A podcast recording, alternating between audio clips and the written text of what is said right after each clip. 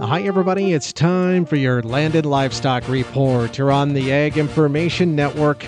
I'm Russell Nemitz. Well, House Speaker Mike Johnson says he won't rip up the top line spending deal he struck with Senate Democrats despite pressure from hardline conservatives to scrap the plan for deeper cuts. However, USDA Secretary Tom Vilsack still has concerns. Johnson says weeks of negotiations with top Senate Democrat Chuck Schumer produced billions in hard won cuts to the IRS and a clawback of COVID funds in a bid to avert two shutdown deadlines, the first coming up this Friday that would affect the USDA itself.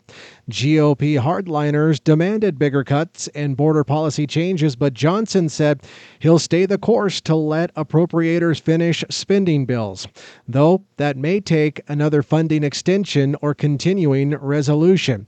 However, Agriculture Secretary Tom Vilsack argued on a recent Zoom press call against a long continuing resolution and called for full funding of the Women, Infants, and Children, or WIC, nutrition program.